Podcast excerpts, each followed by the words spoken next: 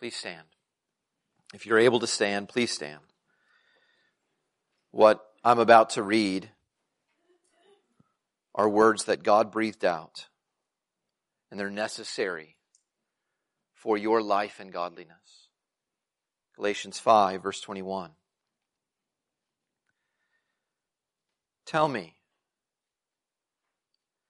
you who desire to be under the law, do you not listen to the law? For it is written that Abraham had two sons, one by a slave woman and one by a free woman.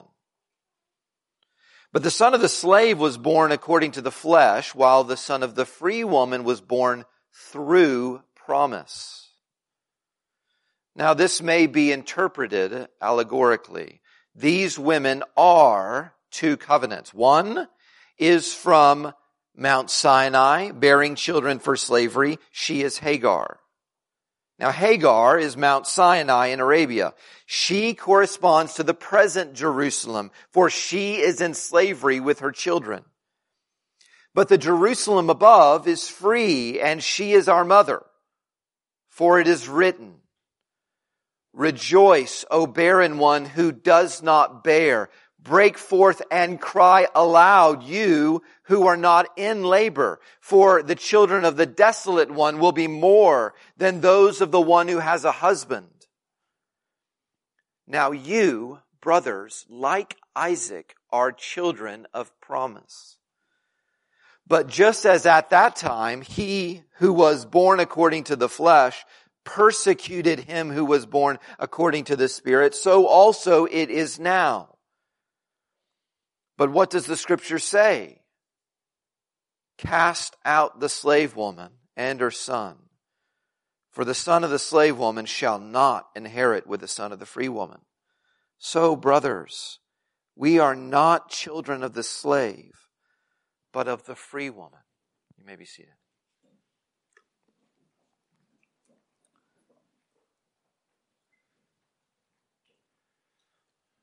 This is a section of the book of Galatians that's explaining salvation for Christians in terms of the family. Last week, we saw that Paul explained himself as a minister of the gospel, as a mother in the family.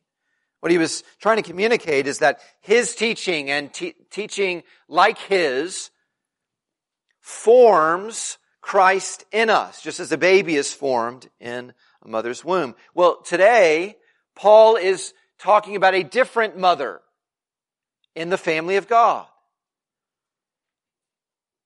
He talks about the mother in the family of God to answer this question in verse 21. To anyone out there who would desire to live under the law, to, to find life by your obedience. To you out there do you not listen to the law. And he's going to then, he then tells this explanation from the law or the Old Testament of how salvation works, and it's a tale of two mothers. These are two covenants, is the way that he puts it in the passage, or two different ways for people to try to become a child of God. There are two options out there for them, and there are two options out there for us. Paul is using this passage to encourage us to check which way are we trying to get into the house of God.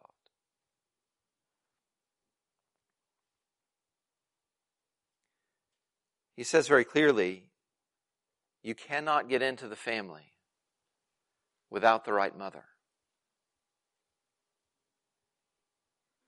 Who your mother is matters. That's the title of the sermon. Who your mother is matters. And here's the point he's going to make. If grace is your mother, God is your father. If grace is your mother, then, then God is your father. Grace that the privileges you have were unearned by you. If that is the way you want to get into the family of God, then be encouraged because God is your Father. He makes this point in three sections. First of all, verses 21 through 23, who your mother is matters. Because there is one mother who conceives by works, and there's another mother who conceives by the word. So, which one is your mother? Were you conceived by works or by the word? Look again at verse 21. You who desire to be under the law, do not listen to the law. For it is written that Abraham had two sons, one by a slave woman and one by a free woman. But the son of the slave was born, here's one way, according to the flesh, while the son of the free woman was born another way, conceived through promise. Abraham had two sons. That's why we read from Genesis 17 earlier to, to remind us of this, this idea that he had two sons by two different mothers. And those two different mothers conceived their sons differently. So one of the sons, Ishmael, was conceived by human works. That's why it says according to the flesh, according to the abilities of the flesh, according to the way that all children in this room were conceived.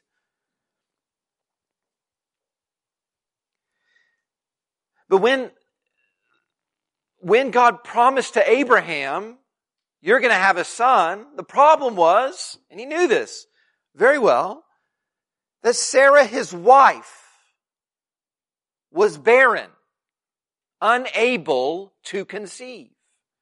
In other words, it was impossible. This is really important. It was impossible for Sarah to get pregnant by her husband Abraham, and that was proven across decades of marriage. And so they got a son a different way. Abraham used a different womb. So Ishmael was conceived by works. See? There's another son of Abraham who was conceived after that by God's word. He was conceived by God's word. He was it says here, born through a promise, a word that was spoken this time next year. Your wife, Sarah, will have a son. And Abraham said, can't you build your people from Ishmael? One who was born to Hagar, the slave woman. And God said, no. the mother in God's family matters. No, I won't build my people through Ishmael. Sarah is going to have a son. God promises, and his promise is what conceives the child. Opens a womb that could not carry a child. The Word doesn't. And, beloved, I want you, and God wants you, to be comforted and encouraged that the model mother was not fertile. This is the point that he is making. How the first child was conceived matters. Saying, do you not listen to the law? Were you not paying attention? I mean, I know that this is, this is a, a, you know, early in your Bible reading and maybe you're just trying to get past Genesis 17 or whatever, but you need to listen very closely. Because how the first child is conceived matters. It's, it sets the pattern for how every child is going to come into God's family. So God says, No way am I starting with Ishmael. And that should comfort you. Because if Ishmael were the model, then you might have a reason to think that your relationship with God is in your hands. Who your mother is matters. So God says, You shall name him Isaac, which means he laughs. Because that's what Abraham did. He laughed. Okay. You want to laugh? Name him, he laughs. He's coming, and when you see him, call him Isaac. Why would Abraham laugh?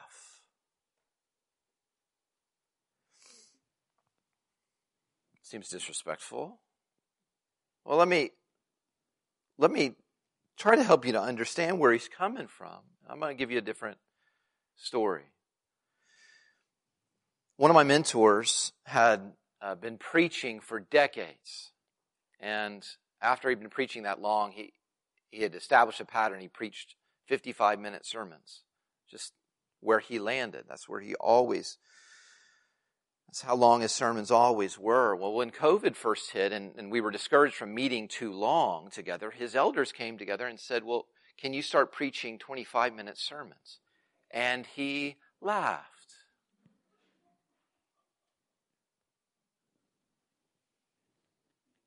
That's a knee slapper.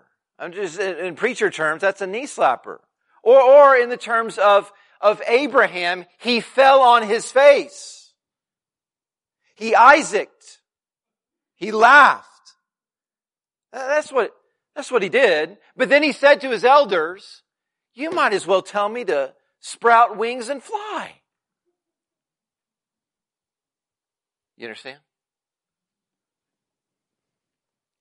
What he's saying and what Abraham is saying is, I have tried. And I've tried. And I've tried. I cannot do that.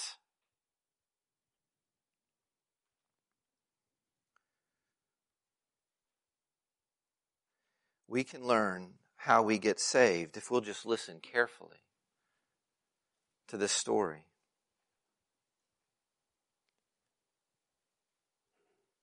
I think about as a parent how many times we say our children's names in a day. there's lots. I mean, we homeschool, you know what I'm saying? Like there's no break at it at all. And Abraham, whenever this promised child is born and then grows up, how many times he would say he laughs. He laughs. Isaac. He would have had this reminder so many times, just looking at the child who's saying his name. Here it is. One word from God accomplishes more than a lifetime of our works.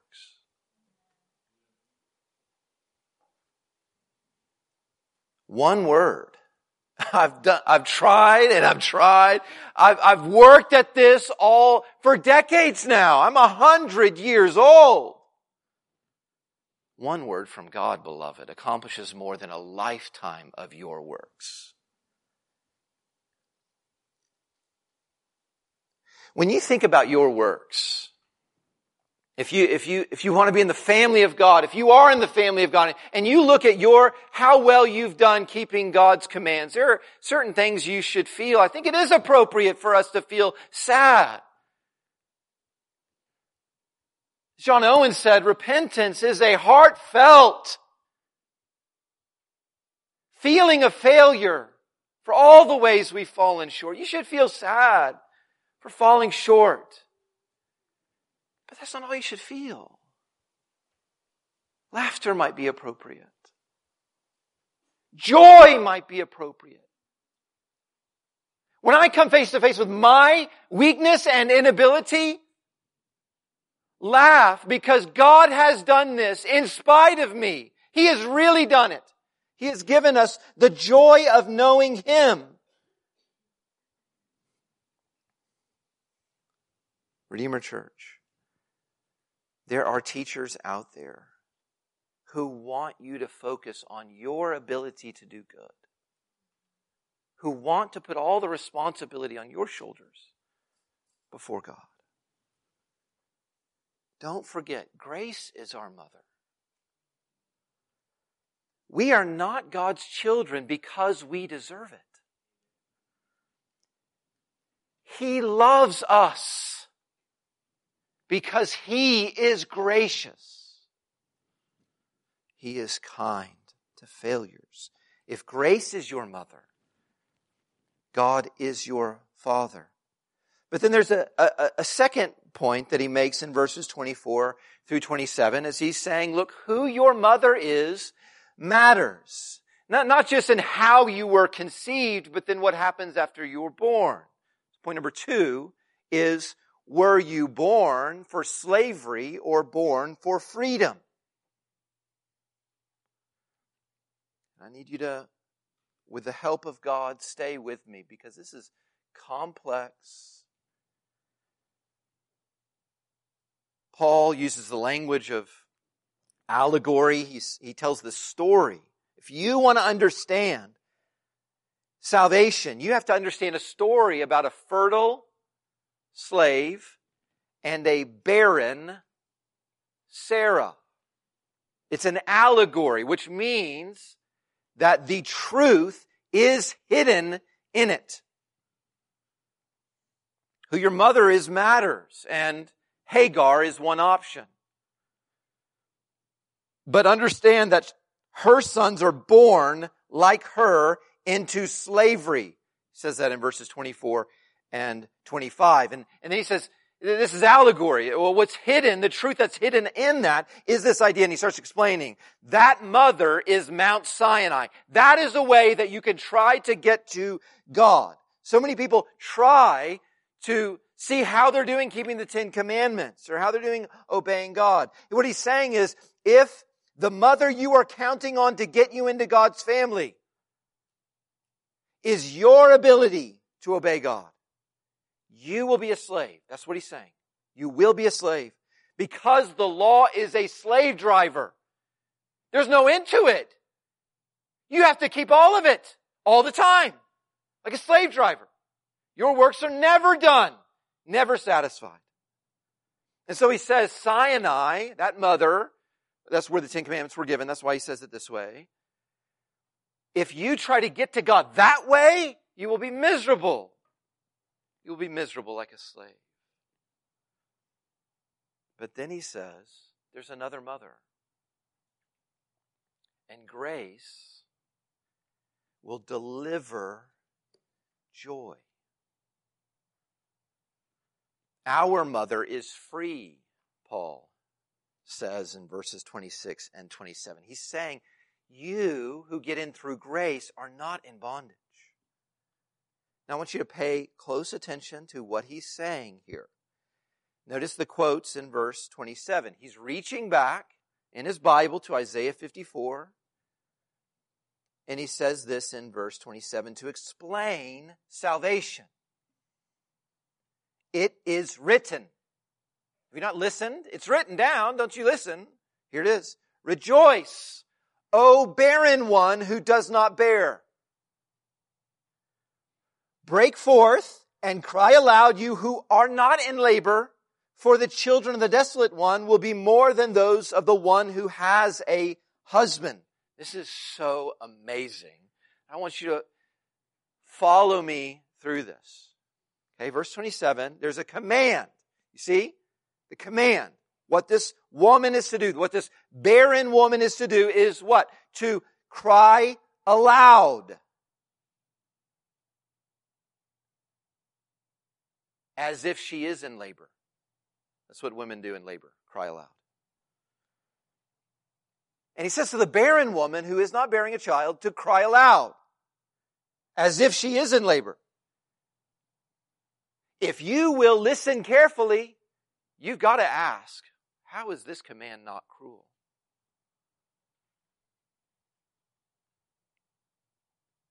If you understand barrenness, if you understand what women who want children experience,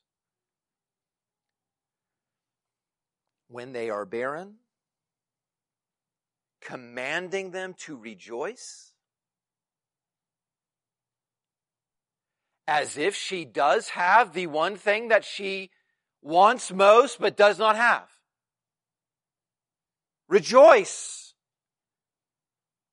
The woman is desolate, it says in verse 27. That means she has no children at all. And that's not also, that's all it says. Look at verse 27 she has no husband. See that? In other words, she has no possibility of getting the one thing she wants most. It's allegory. To say this is how God brings us into his family through a mother of grace through a mother who understands that children are a gift directly from God. And you can only understand it from the perspective of the woman who doesn't even have the one thing she needs to get the one thing she wants. To get a child, you gotta have a man. She didn't have one. Here's the point. God's promise, you shall. The desolate woman shall. She will have more children than the one who has a husband. God's promise is more powerful, more productive than whatever it is the husband brings to the situation. God's promises, God promises here to give what we cannot possibly get. That's the point. Grace is our mother. I want you to listen to the law, which he even explains is, is the book of Isaiah. Because if you listen to the law, all of the Old Testament, you will hear gospel if you're listening carefully. All the way back to Genesis chapter 3, whenever the first woman, when sin came into the world, what was she promised? She was promised that conceiving a child will be painful.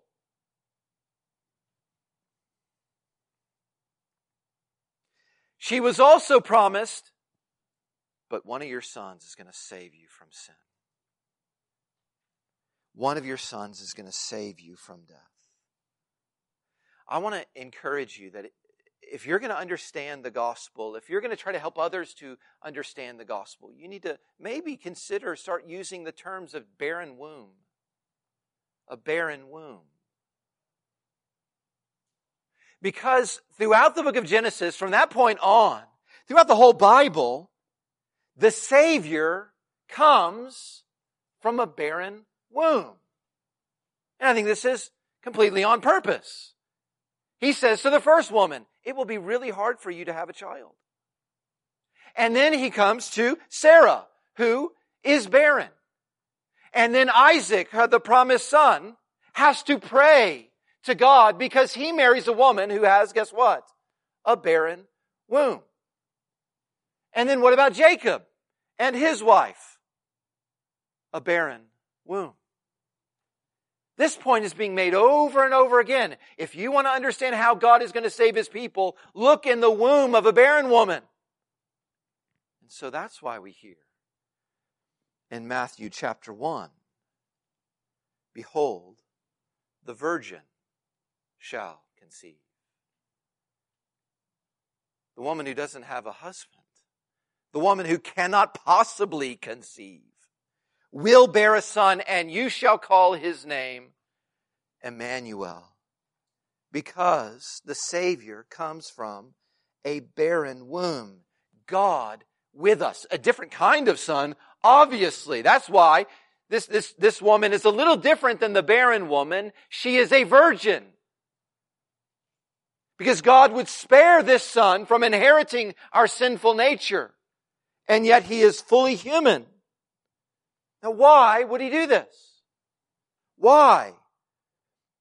would the Savior be in a barren womb? And why would the Savior specifically be born of a virgin?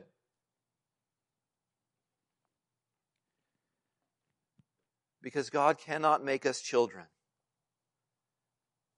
unless our debt for breaking His law is paid.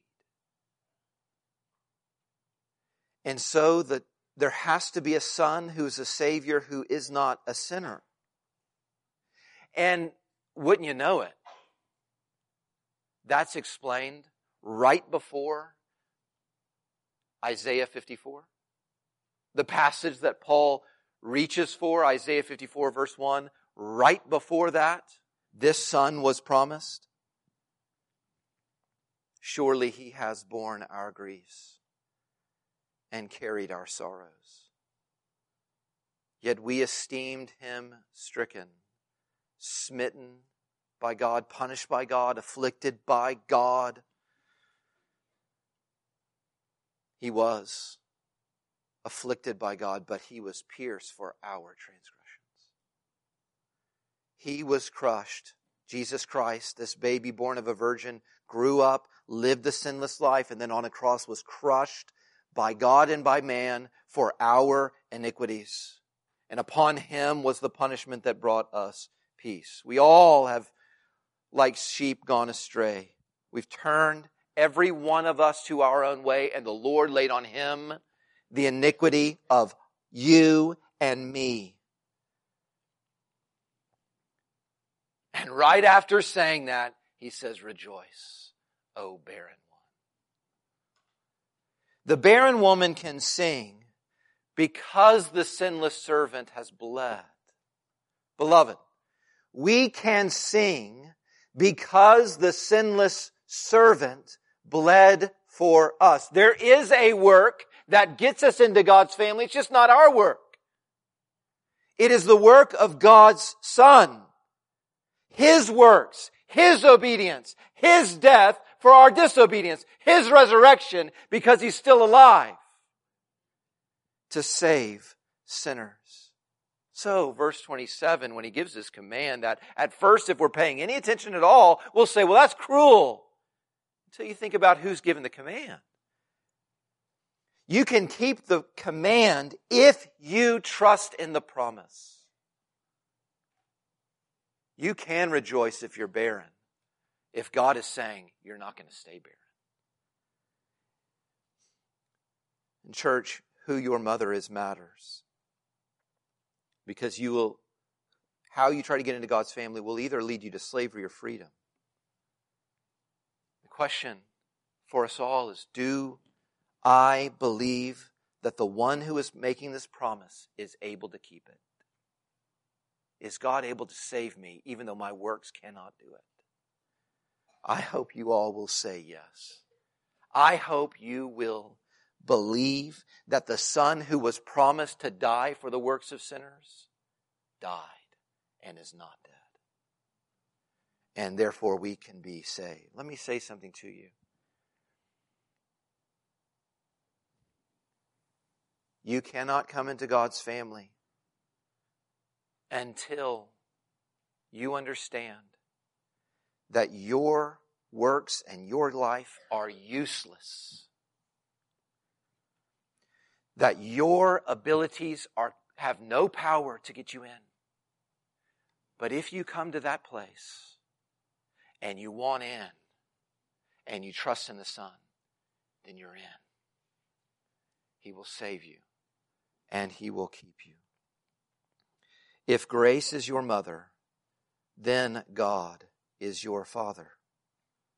But then we have a third point in verses 28 through 31. A third point, verses 28 through 31. Who your mother is matters. not only for how you're conceived, what happens after you're born, but then how you live. Here it says, who your ma- mother is matters because you will either live as outcasts or you will live as heirs. Paul brings us now to Genesis 21. He's wanting us to listen again and again to God's word. And so he brings us to Genesis 21. And it's baby Isaac's weaning party. He's being weaned, and so Abraham and Sarah and Isaac are all celebrating this. Sarah is delirious with joy. And it says, The Lord has given me Isaac.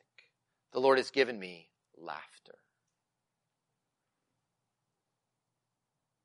And right after that, Ishmael, the son of the slave, laughed. And just so you're clear, and I do encourage you to read this passage later today, Genesis 21, just so you're clear, whenever Ishmael's laughing, it's not a, I'm laughing with you, Sarah. Auntie, I'm laughing with you. Don't be, a, don't be offended. This is a laughing at you, and she knows it. He's laughing at her. And that's when she says to her husband what we read in verse 30. When he laughs at her, she says to Abraham, Cast out the slave woman and her son, for the son of the slave woman shall not inherit with the son of the free woman. That the translation is kick her to the curb. Kick him to the curb. Cast him out of the house. He has no place in this, in this family anymore. And beloved, you got to understand that may have been hard for Abraham to do, but God said, do what Sarah says. God said, My family will not be built on Ishmael. My family will be built on Isaac. Cast him out. Now, there are two important lessons for us here. This is a an interesting passage. It's, it's what Paul looks to to teach us what the truth is about our salvation. And he, te- he wants us to know two things from that weaning party and what happened. First of all, listen.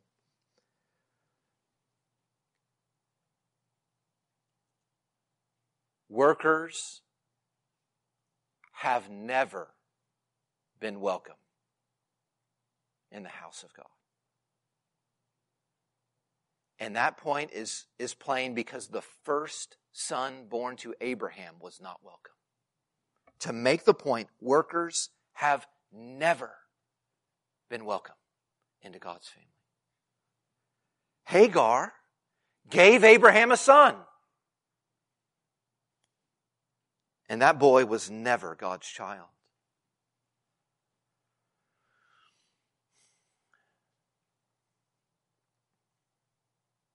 Now, you know people in your life,